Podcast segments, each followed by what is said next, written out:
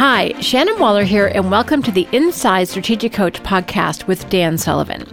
Dan, recently we were talking about going against gravity, and you made a really interesting point about women entrepreneurs and two aspects where they're different from male entrepreneurs. Mm-hmm. So, can you dive into those? Because I think this will make you a hero to some people that I know.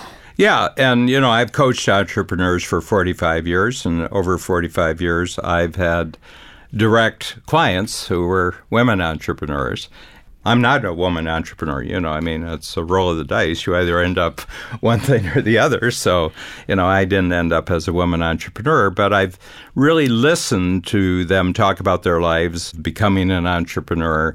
It's a very much more dimensional reality that they have and I became very struck by that, that women have to deal with a lot more things in being an entrepreneur than most male entrepreneurs, just as a simple observation.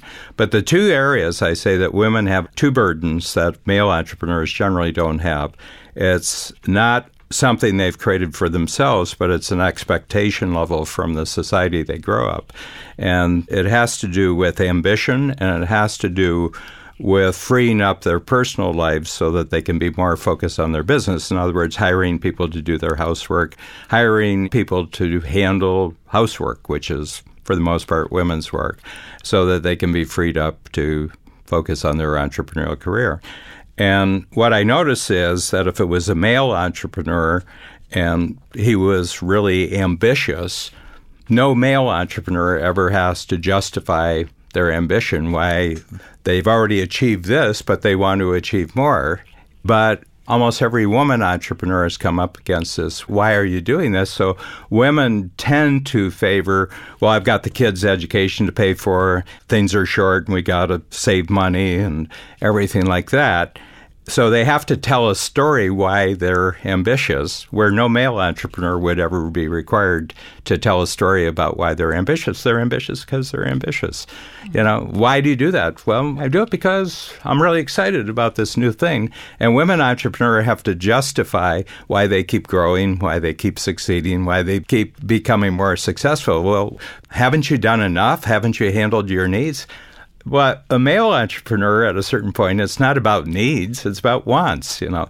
So that's the thing. And then in their personal life where they hire staff and they hire drivers and just like males do they have to justify why they're not being a woman mm. You know women take care of the home and women take care of all the finances which is true by the way i mean they do take care of the home that is finance you know Family. in terms of governance and direction for the children but a lot of women have said, well, I'm going to devote all my personal time to just being a parent, but every other job around being at home, I'm going to have other people do it.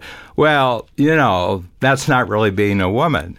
So there's this weird thing, and maybe it's a time period, maybe in 100 years there's not going to be any issue here, but we're still within the framework that that's not the way their mothers you know, I can remember talking to my mother what it was like to be a teenage girl in the 19 teens and 1920s. And I said, there's a lot of gravity that's directing you towards one role. You could be a mother, stay at home, you could be a teacher, you could be a nurse, you could be a secretary.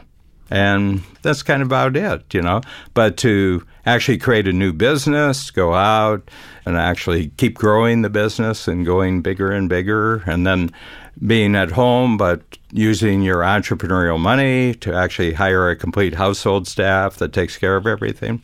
The pressures, the downward pressures, you had to really be tough. You really had to be tough as an entrepreneur to pull that off as mm-hmm. a woman. And no man would ever experience that. Fascinating. I think you've just nailed it.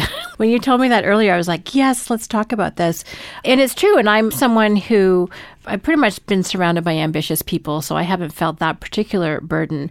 But certainly justifying spending my money on a housekeeper, which comes once a week, not once every two weeks, or for a while we had a cook as well as we had a nanny for our kids, which we probably should still have for ourselves as adults, I've realized. But anyway, it made me not fit in with the neighborhood oh, moms. Yeah. Certainly, the stuff that they talked about and thought was important wasn't to me, and vice versa. And we just don't kind of get each other. So I know that I had to, you know, make different choices in terms yeah. of people I spend time with. But I want to tell you the other thing. So there were four women in one of the workshops, and they were just talking to me about this. But I said, if you get to the point where other people's expectations don't bother you the least, and it's their problem, not your problem, you have advantages in the marketplace that no man would ever have. So if you can break through these two expectations, and you're not bothered by other people's expectation, and you don't have to justify anything. You've got a future and you've got an open territory that no man has. Mm. And what was their response to that? Well, they want me to talk more about it.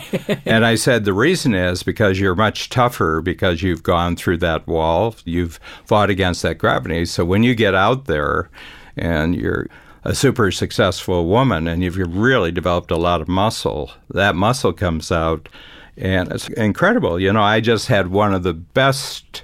I was in a college class in New York City, who a friend of mine is a professor at the New School.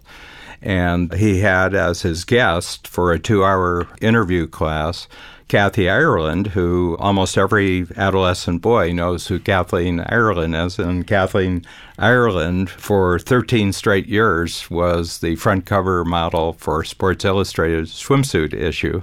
Now she runs a $2.5 billion global company, and she's all over the world, and she's in her late 50s now. And she was a model for probably about 13, 14 years, and she just totally maximized her exposure as a model, but she didn't take advantage of it in the sense that she was going to create a modeling agency. But what she saw right from the beginning, her parents didn't have the money to actually pay for this. So modeling would be a real good bridge. And she started when she was 17 or 18 years old. But before that, when she was four years old, they lived in Santa Barbara, California, or at least in that area. And she would go down and get really smooth rocks and paint them really bright colors, bright greens, bright blues. And then her sister would do this too.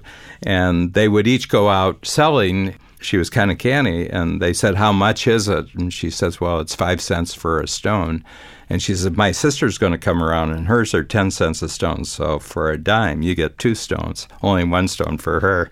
So right off the bat, she was kind of testing out the pricing mechanism of the marketplace. but when she was 11, she was the first girl who was, I think it was Oxnard, California. She was the first girl who was a paper boy. Mm. And it was so funny because she's now, you know, very, very closely associated with Warren Buffett who is invested in her furniture line. And he said Warren Buffett and Charlie Munger, who is his lifetime business partner, they were both paper boys. And before the annual meeting of Berkshire Hathaway, they have a paper throwing contest. And so she was up there and she says, You know, Warren can still hit the porch with a paper. And that's the whole thing is to get a paper up on the porch. And she said, I was the best paper person, paper girl. She said, but I was better than the boys. She said, I collected. I never got shortchanged. She said, and nobody ever complained about where the paper was. She said, I knew they didn't want the paper wet. They didn't want to have to go chasing the paper. And she said, mm-hmm. the boys, she said, the boys didn't have a handle on this. And I had a handle. And then she got spotted just by a talent scout and she fitted a particular niche. And that, I mean, the fashion industry is really tough because it's so unpredictable what will show up. But she had this tomboy. There was like a tomboy niche. And then she filled out, you know, so, mm-hmm. you know, she filled out and she just became this sort of tomboy swimsuit model mm-hmm. and just perfect for Sports Illustrated, mm-hmm. you know. And this is a girl that you want to date, but she could take you down, you know. she she could take you down. So she, you know, she was kind of muscular and everything else, and she just capitalized on that. But she went into a totally different business, and her whole business is based on a simple proposition that if you catch women when they're brides, you can keep them a whole life with every product and service they need for the rest of their life. And her whole empire is based on furniture and decorations and household devices and everything, you know, 20s, 30s, 40s, 50s, 60s. And she just has this model. And I sat there and I, you know, I'm strategic coach for 45 years and the program's for 30 years. And if there were 10 boxes to check on whether this person is doing everything right. I would have checked all 10 boxes. Just a terrific interview. But she said, You're going to have this gravity that men don't want you doing this, or you're expected by other women not to do this, and you have to justify it. And she said, There's no justification. I just wanted to do this. I love it. It all ties back to wanting what you I want. I just wanted to do this. And she said, Who cares what other people think I can do? So, to a certain extent, if you feel you have to justify, that's a conversation you're having with yourself. If you just ignore other people's expectation or the rules, pretty soon they'll give up on it and you're clear and free all the way through. But if you spend your whole life, men won't let me do this, men won't do that, then you're actually doing their argument for them. Mm-hmm. You're actually taking their side in a fight with you. Great point.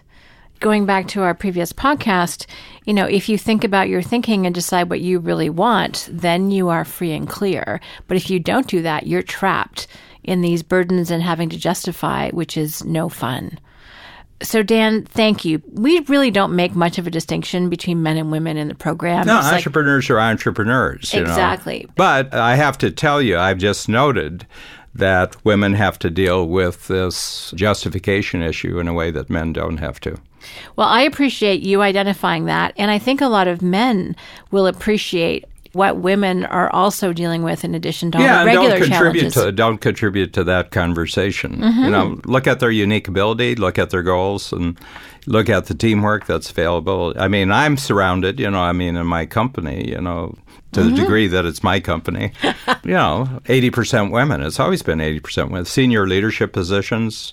Most of the senior leadership positions in my company are all women, but the whole point is strictly unique ability and unique ability teamwork. Mm-hmm. You know, and it's showing up, doing what you say you're going to do, finish what you start, and say please and thank you. You know, I mean, I couldn't care what shape, color, Pink with purple stripes. design, you know, people are. There's unique ability there, and can you put it together to produce a multiplier result?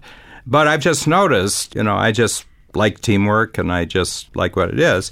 But you can't say it isn't a problem. It is a problem, and it's a peculiar gravitational system that you have to become strong as a woman to go through that. But I have to tell you, once you get through it, you have an advantage that the men don't have because they haven't developed the muscles you have.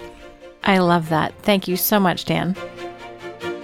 At Strategic Coach, we focus on growth in every area of your business and life, leading to freedom that entrepreneurs dream of.